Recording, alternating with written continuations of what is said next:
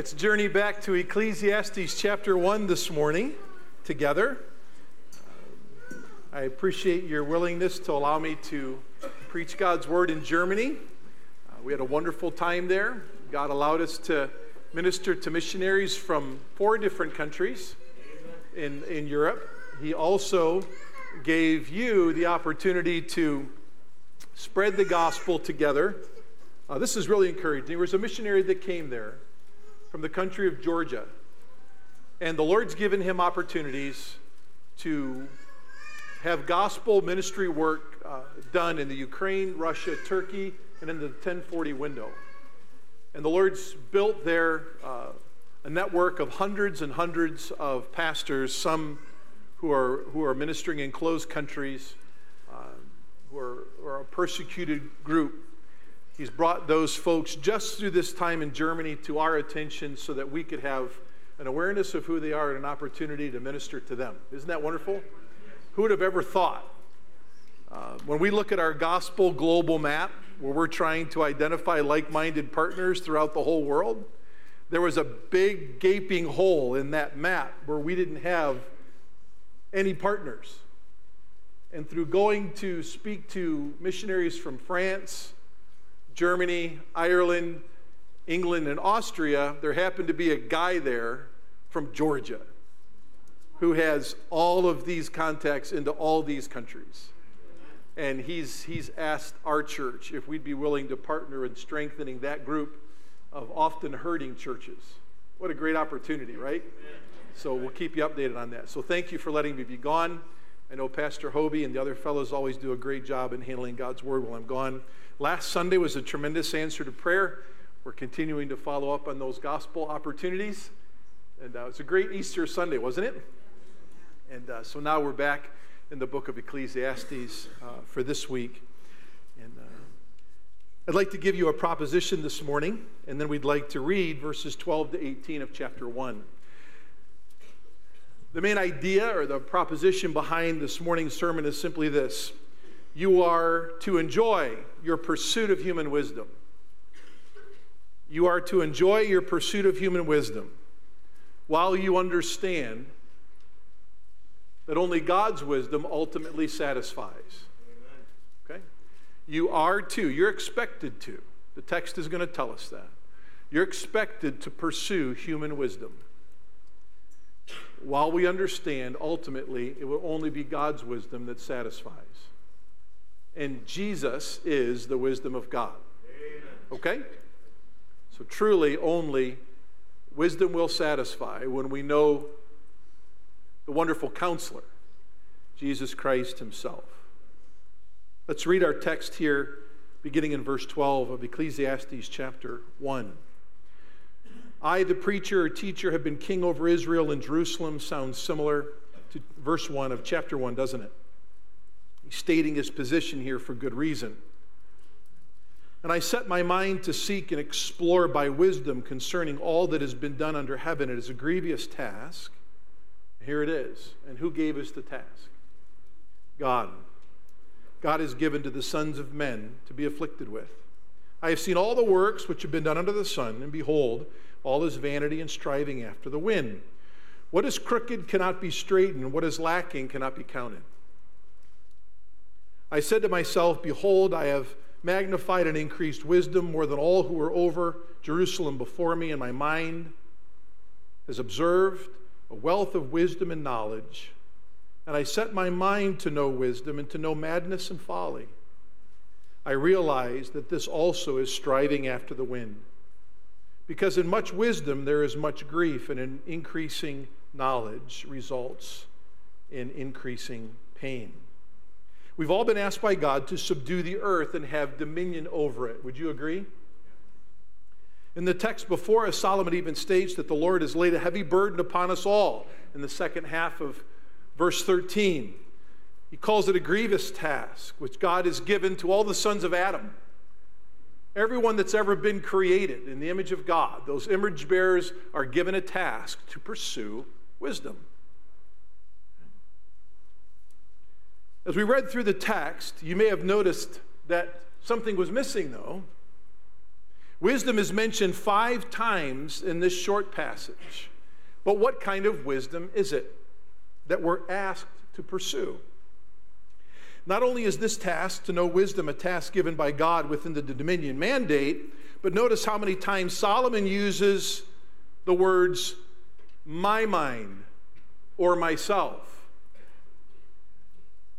Three times he speaks of using his mind to pursue wisdom. And there's one use of the reflexive program, uh, pronoun myself. He's king in Jerusalem, the man who, by God's personal will, has been gifted to be. Remember 1 Kings chapter 3, you need to remember that if you're joining us for the first time in this study. Solomon was asked of the Lord to offer God one chief request, and it was wisdom. Give me discernment and wisdom rather than riches and fame.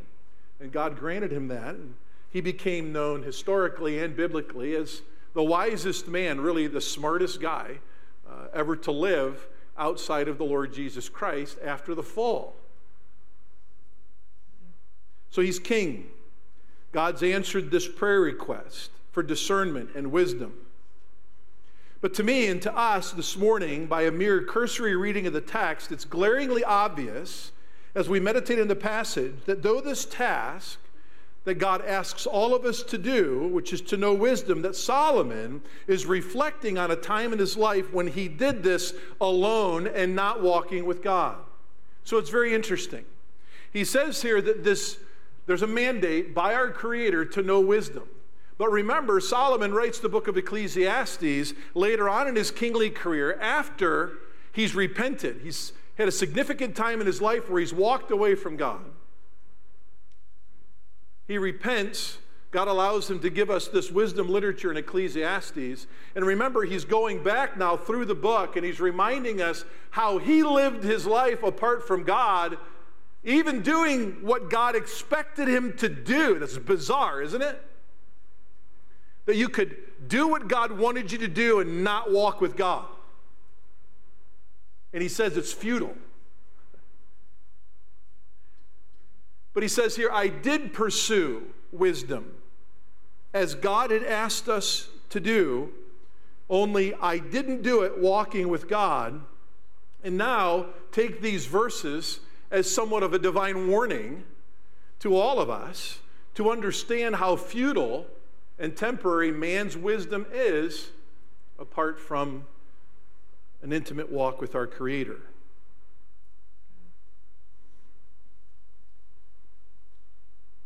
Pursuing anything that God calls us to do while putting our relationship with Him aside will never bring ultimate satisfaction. Would you agree?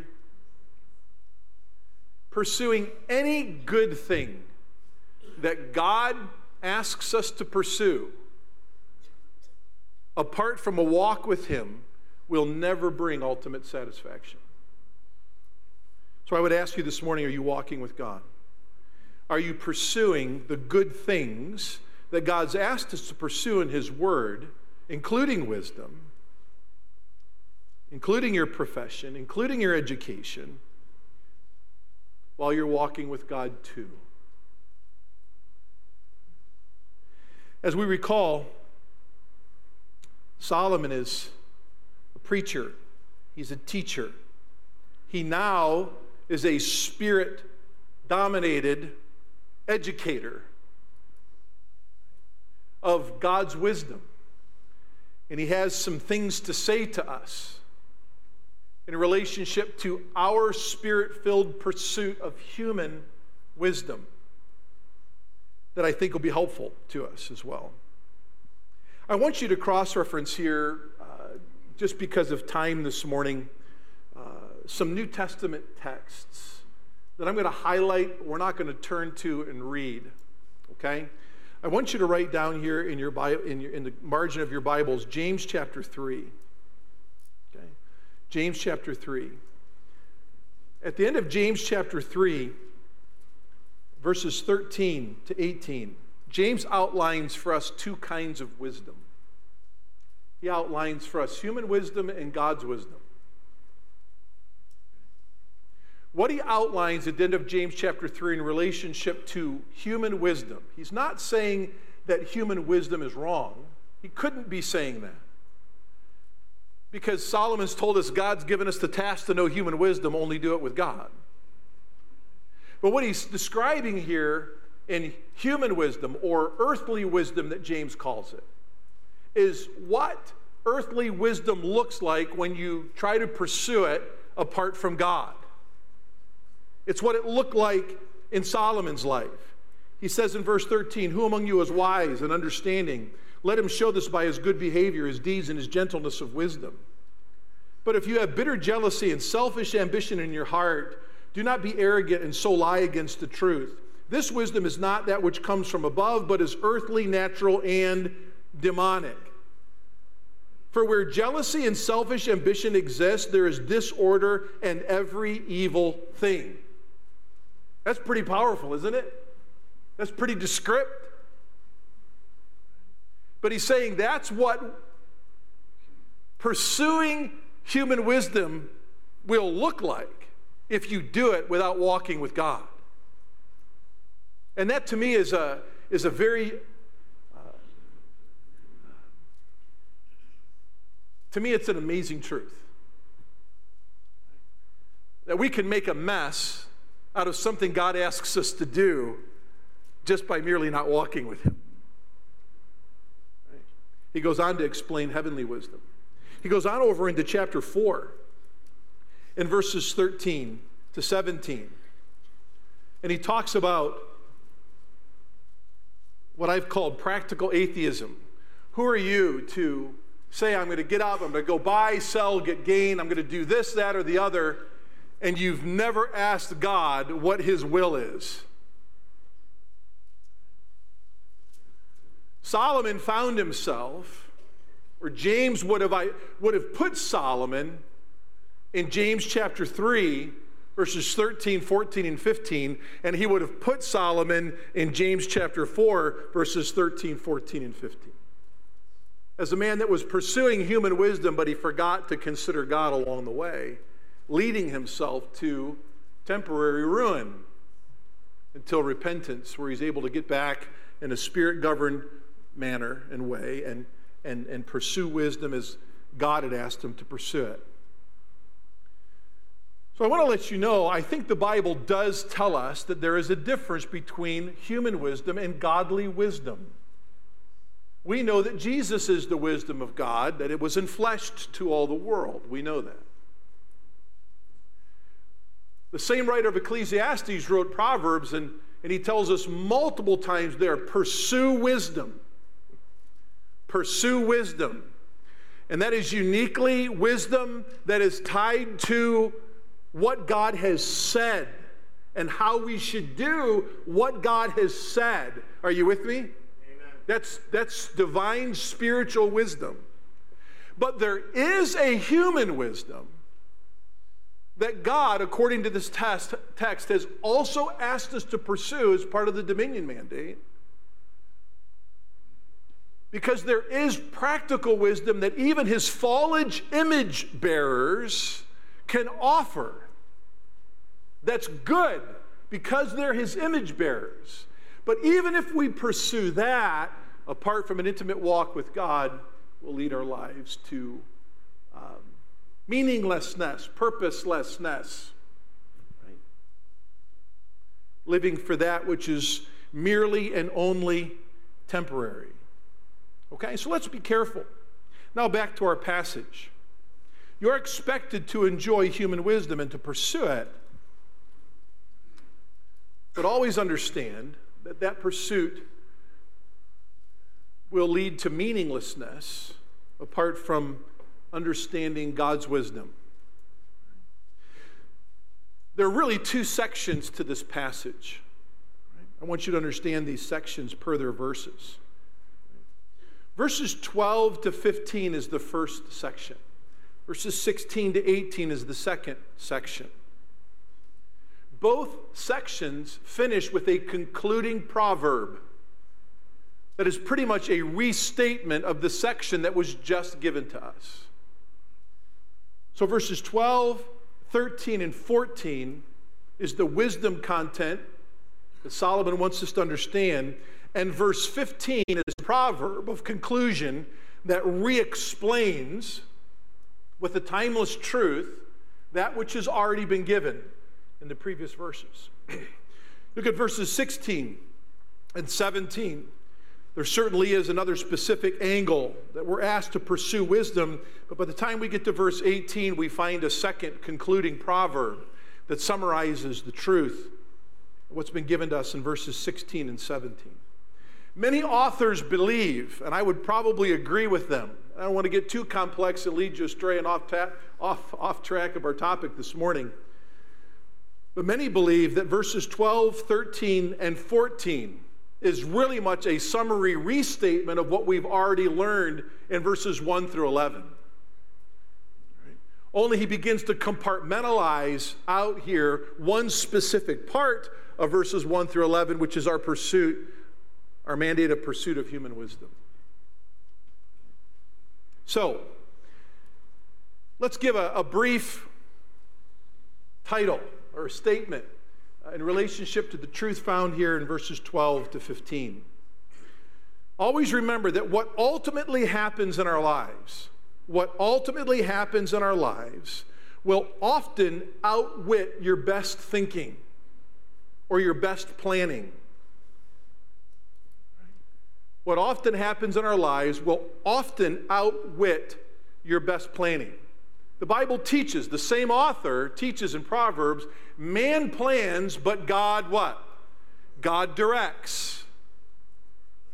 We are to pursue human wisdom in planning while we step back and understand while we're walking with God that He might have a redirection that's actually best for us. And that's really what he's saying here. Solomon's saying, Boy, I really wish I wouldn't have walked away from God. I wish I could have walked through a chunk of my kingly career with God understanding this because I didn't understand this and I lived in great depression because I didn't understand that. I knew it, I wrote about it, but I didn't live it, and it frustrated my life.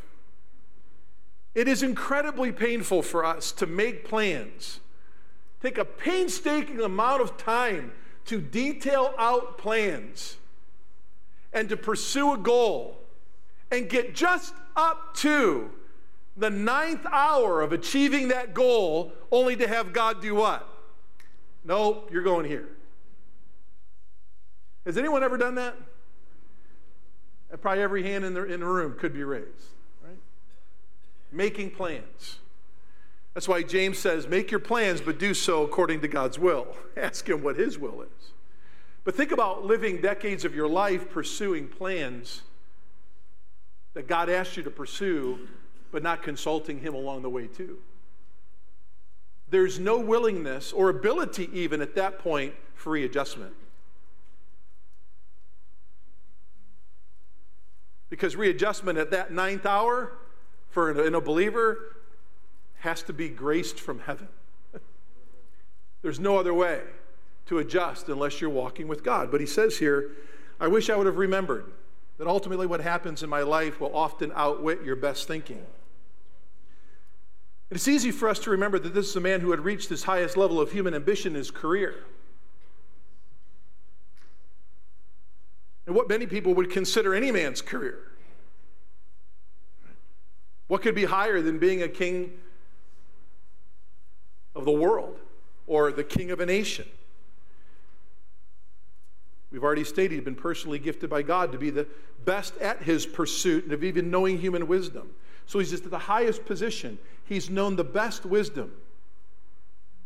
He's known how to pursue that wisdom. He's known how to put that wisdom to action. He says in verse 13, he set his mind to seek and explore wisdom. Those are two powerful verbs. He was very comprehensive in his approach. He left no stone unturned in his pursuit of understanding human wisdom, what man knows. He says in verse 13, if you weren't really sure how concise and comprehensive my search was, I studied everything that was under the sun.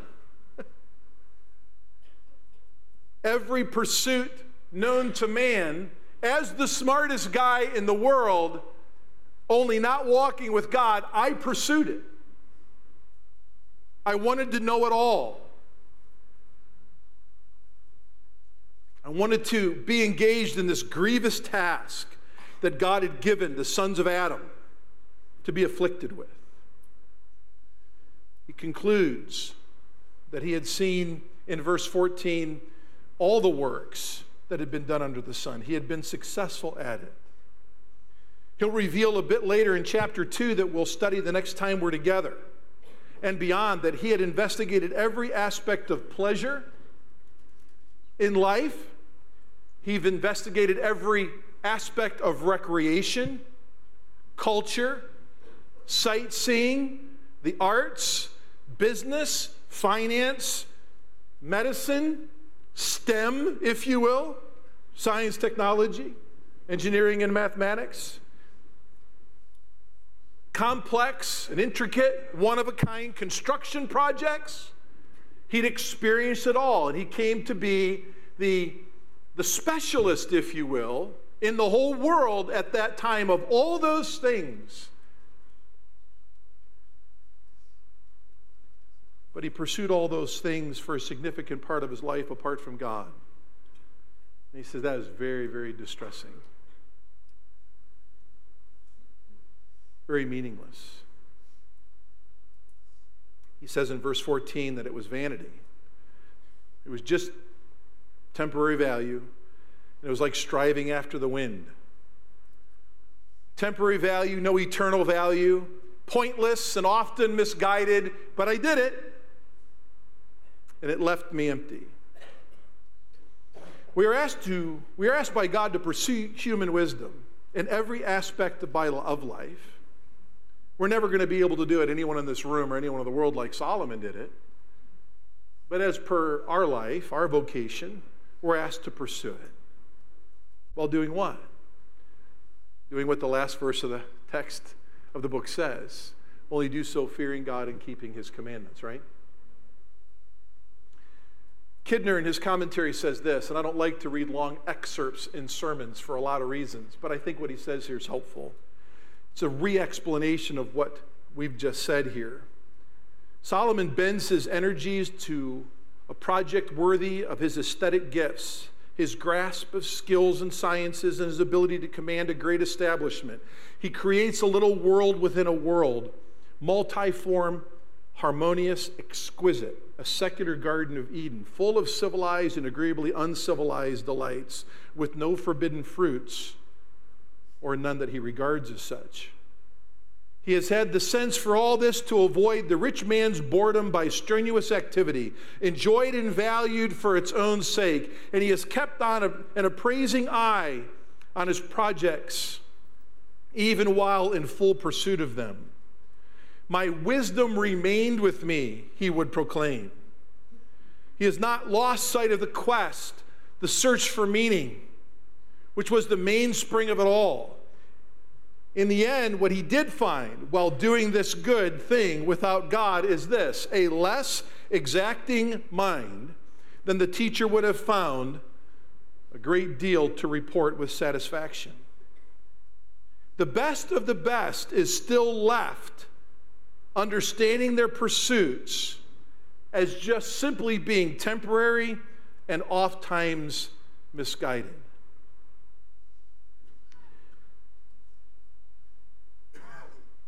Think of all those who are here this morning who are pursuing man's wisdom because God's commanded you to do that as part of the dominion mandate. There are those in the room this morning that are pursuing cures for cancers, remedies for infertility, or you're pursuing just being able to have a child. Endless pursuits. Answers regarding the making of a part that the military might need for a plane or a ship in your machine shop because the first one to create it is the one that gets the contract. Some of you are trying to figure out how the best hospital administration functions. How do I perform this piece of music so it propels my career to the next level? Some of you are preparing your body for extreme sports events or to be able to succeed at the highest athletic ability of the sport that you play. I'm going to reach that quota at work, so I'll be the employee of the month and maybe climb that corporate ladder to the highest level within my organization. I'll be a part of helping our government give people in the U.S. the safest environments to live in. And we keep pursuing, and we keep pursuing, and we keep pursuing because having a safe country and community is nice, isn't it? Regardless of your pursuits, there's enjoyment in the pursuit for sure. We're asked to pursue it. We're asked to gain the knowledge and the working towards ultimate goals within what God's created us to do. What of those who have reached their highest potential and would say, Yeah, I'm living the dream? And what of those who did all the right things with the right work ethic and their dream never came true?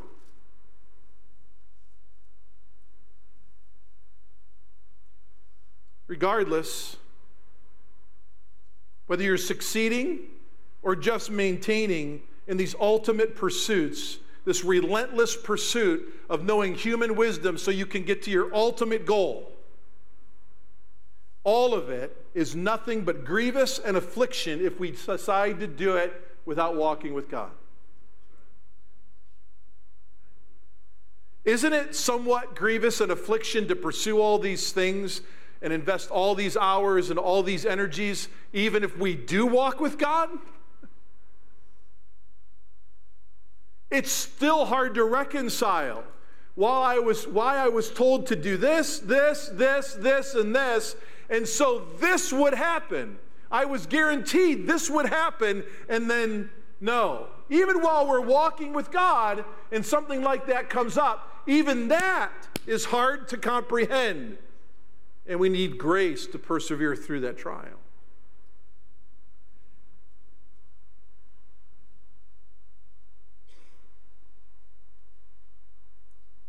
What ultimately happens in our lives does often outwit our best thinking, planning, and doing.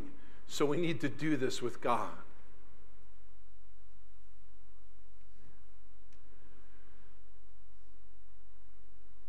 He says here in the proverb that concludes this section What is crooked cannot be straightened. What does this mean? Some believe this is simply means that you can't change the past, so pick yourself up by your bootstraps and get moving again. Right? Possibly. Possibly. Others would seem to be more clearly grasping the text. One author said, Many puzzles of life will totally resist the best experience and brain energy you can throw at them. Sometimes God will have you keep hitting a wall until we ultimately embrace who really is in control of our circumstances anyway. And that's so true, isn't it? Even while walking with God, it takes some of us, like me with thicker heads, to actually surrender ourselves to that truth. God might have a better way than your best way. How bizarre, right? We wrestle with that in our hearts.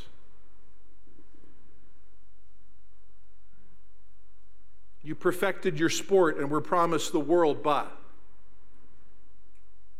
you've spent thousands of dollars with fertility doctors in different offices, but what? You've raised your children in the nurture and admonition of the Lord, but what is crooked cannot be straightened. Just don't ever go through these things without God. His ways are not our ways, and his thoughts are not your thoughts. He says here in the second part of the proverb, what is lacking cannot be counted. Walter Kaiser, in his commentary, states this about what that phrase means. No investigation is going to be able to make up what is deficient and lacking from anything in this world. So much is lacking, it boggles the mind to even begin to contemplate the deficiencies. Remember, the smartest man in the world that ever lived is writing the text. He had pursued every profession in life and known it to its most granular proportion, and yet still there was more to be known. What is lacking cannot be counted. Continues to say the proverb summarizes the fruit of Solomon's search on a horizontal and terrestrial plane. The problem calls for a solution greater than the sum of all of its parts. Fear God and keep his commandments. Trust in the Lord with all your heart and lean not unto your own understanding. In all your ways acknowledge him, and he will what? Make your paths straight. 1 Peter 3:14 in the midst of all your trials, find your way to entrusting your heart to a faithful Creator while you continue to do good things. 1 Peter chapter 5, verses 4, 5, 6, and 7. Humble yourself under God's mighty hand, and He will exalt you in due time. Cast all your care upon Him because He cares for you. Trusting and walking with God is not a blind trust and a blind walk because our best way may not be His infinite way. And the second thing we learn here in the verses to follow in verses 16 to 18 is simply this those who are the wisest are not that, are not that much better off than the rest of us. Those who are the wisest aren't that much better off than the rest of us. I want to read for you real quickly, if I can find it. Did I leave my phone down there? I did. Did you guys ever read uh, Stephen Jobs' final essay that he wrote before he died? It's a fascinating essay. Um, and I think it's actually really good because it really describes a lot of Solomon's wisdom. And uh, I wanted to read that for you here this morning as we head towards our conclusion. Uh, this is what he wrote. This is simply titled Stephen Jobs Died a Billionaire at age 56. This is his final essay. He said, I reached the pinnacle of success in the business world. In some others' eyes, my life is the epitome of success. However, aside from work, I have little joy.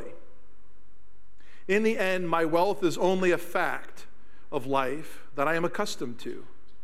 At this moment, lying on my bed and recalling my life, I realized that all the recognition and the wealth that I took to such, such pride in have paled and became meaningless in the face of my death. You can employ someone to drive the car for you, make money for you, but you cannot have someone bear your sickness for you. Material things lost can be found or replaced, but there is one thing that can never be found when it's lost life. Whichever stage in life you are right now, what time, you will face the day when the curtain comes down. Treasure love for your family, love for your spouse, love for your friends. Treat yourself well and cherish others. As we grow older and hopefully wiser, we realize that a $300 or a $30 watch both tell time the same way.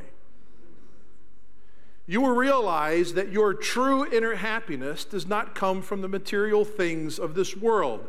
Whether you fly first class or economy, if the plane goes down, you both die. okay, true. Therefore, I hope you realize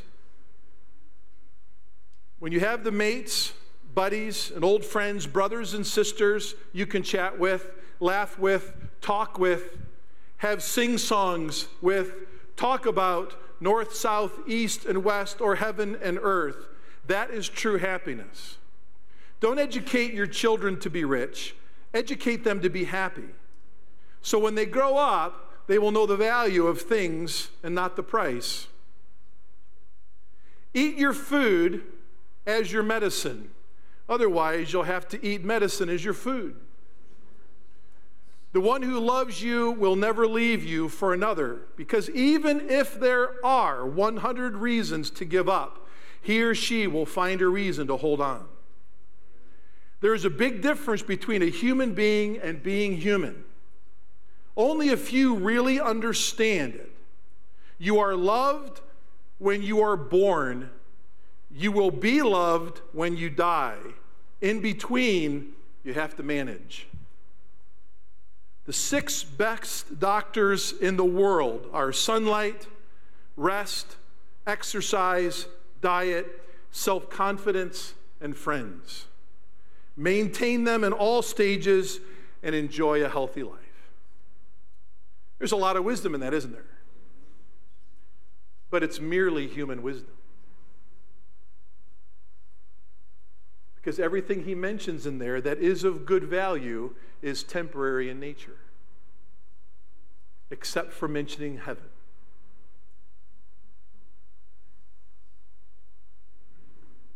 He would say, He who dies, he who has the most toys still dies, right? So grab all you can get, grab all the good you can get. Grab all the good human wisdom you can get. And Solomon is saying the same thing. Do this, but fear God and keep his commandments in the meantime. Those who are the wisest are not much better off than the rest of us.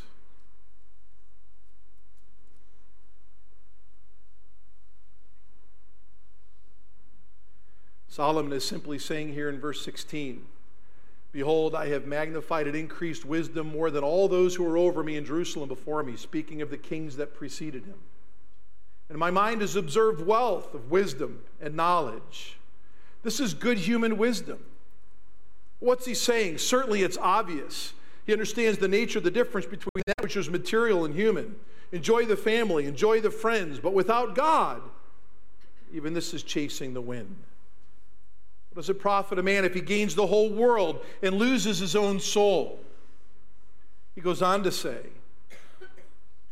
in verse number 17, and I set my mind to know wisdom and to know madness and folly.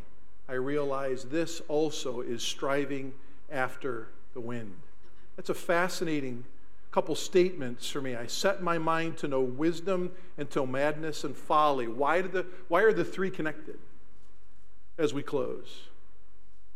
What is madness? This is the person who avoids making reasonable decisions because they've been trying to figure things out on their own.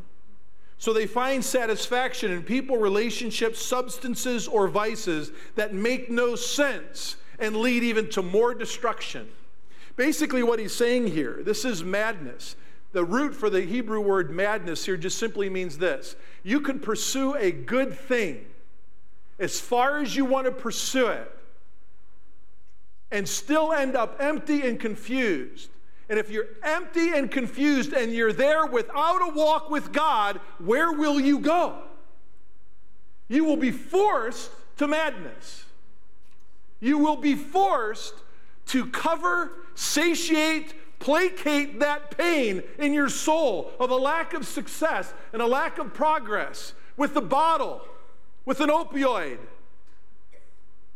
with a substance, with a bad relationship. You'll always be trying to go through the madness of masking or covering the pain or trying to fill the void.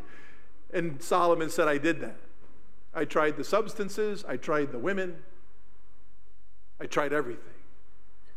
And it led to more madness because I did it without God. And that's the bizarre part about the whole thing. You can actually go to madness pursuing something God's asked you to pursue, and you will if you don't do it with Him. And that's any part of life, isn't it? But he said there's folly. I had a basketball coach that told me one time the test of your character is what it takes to stop you. That was good for basketball. Somewhat good for life. Folly is simply behaving rashly when under unexpected pressure.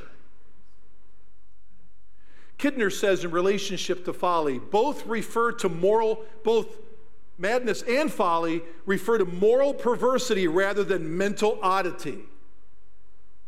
In other words, he's saying both are what we pursue when we've come to the end of our pursuit and things didn't turn out the way we thought they would, and we're there without God.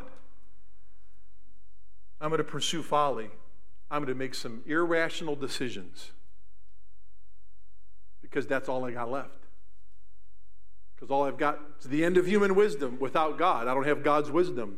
And so I will do something rationally under unexpected pressure. And he says, I realized all this was striving after the wind. I wish I would have walked with God through all this. Trusting God is the ultimate stability for an unstable, hurting soul. Stop trying to wrap your mind around the unending mysteries of the pursuit of human wisdom. You'll never be able to wrap your mind around it. Trust God and continue to do good things. Finding life in Him and soul rest in Him is the beginning of wisdom. Jesus said, Come unto me, all you who are laboring and heavy laden. Take my yoke upon you, for my yoke is easy and my burden is light. Why? Because it's going to give you rest to your soul. Jesus is the only wise one that can offer soul rest. When Things aren't working out. He must be the anchor that keeps your soul steadfast and sure, or the billows roll.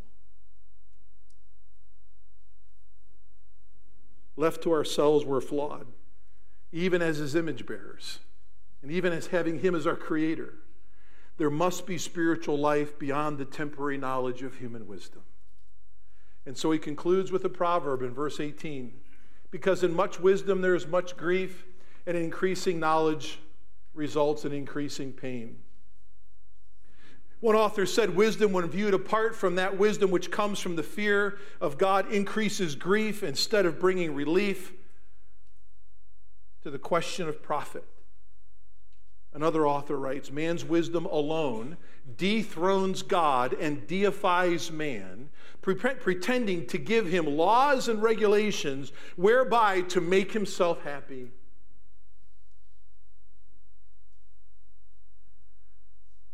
Solomon says, No, just walk with God, fear Him, and keep His commandments. And He'll guide you step, each step of the way on that straight path.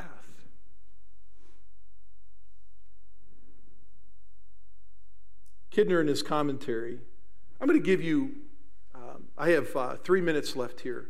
May, may I offer you uh, four simple, practical helps or conclusion, by way of conclusion this morning, of how to walk with God?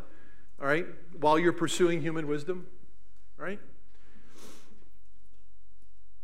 Practical help number one. Kidner says human wisdom is always seeking explanations, while godly wisdom offers promises. Know and trust the promises of God. When human explanation cannot satisfy or can't even explain, we've got to go find our way back to what God says. What is thus saith the Lord? Prioritize your time. Wisely prioritize your time to make sure that you're actually spending time with God. A pastor I heard recently said this Your problem is not time because you watch TV. Your problem is an energy because you play softball and you, rec- you exercise regularly. Your problem isn't money because you have two cars, satellite TV, and a smartphone, an electric start mower. He said, Your problem is priority. Amen. Find your time to walk with God. Look to his promises and not merely human explanation.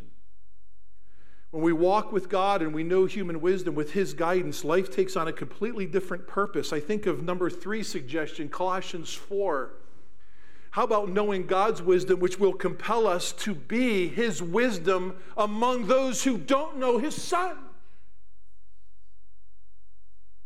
Some Christians' lives are so broken because they keep pursuing human wisdom without God, they never get to the point where they can be an evangelistic influence of God's wisdom to those who need Jesus. And what does Paul say in Colossians chapter 4 verses 2 through 6? Walk with wisdom towards those who are on the outside. Conduct yourself with the same wisdom. So when that opportunity arises to speak of Jesus, you take advantage of that opportunity. Can I just tell you this? Healthy believers are evangelizing believers. That's what Paul's saying there. People who pursue human wisdom while they walk with God will know God's wisdom, and they're not going to be living their lives always putting band aids on their spiritual wounds. Always needing another conference on marriage, always needing another counseling session on substance abuse, always needing another counseling session on addiction to pornography. At some point, the believer's got to be healthy enough by walking with God to step out into the culture and speak Christ. 95% of American evangelicals have never won a soul to Christ. So, how unhealthy are we?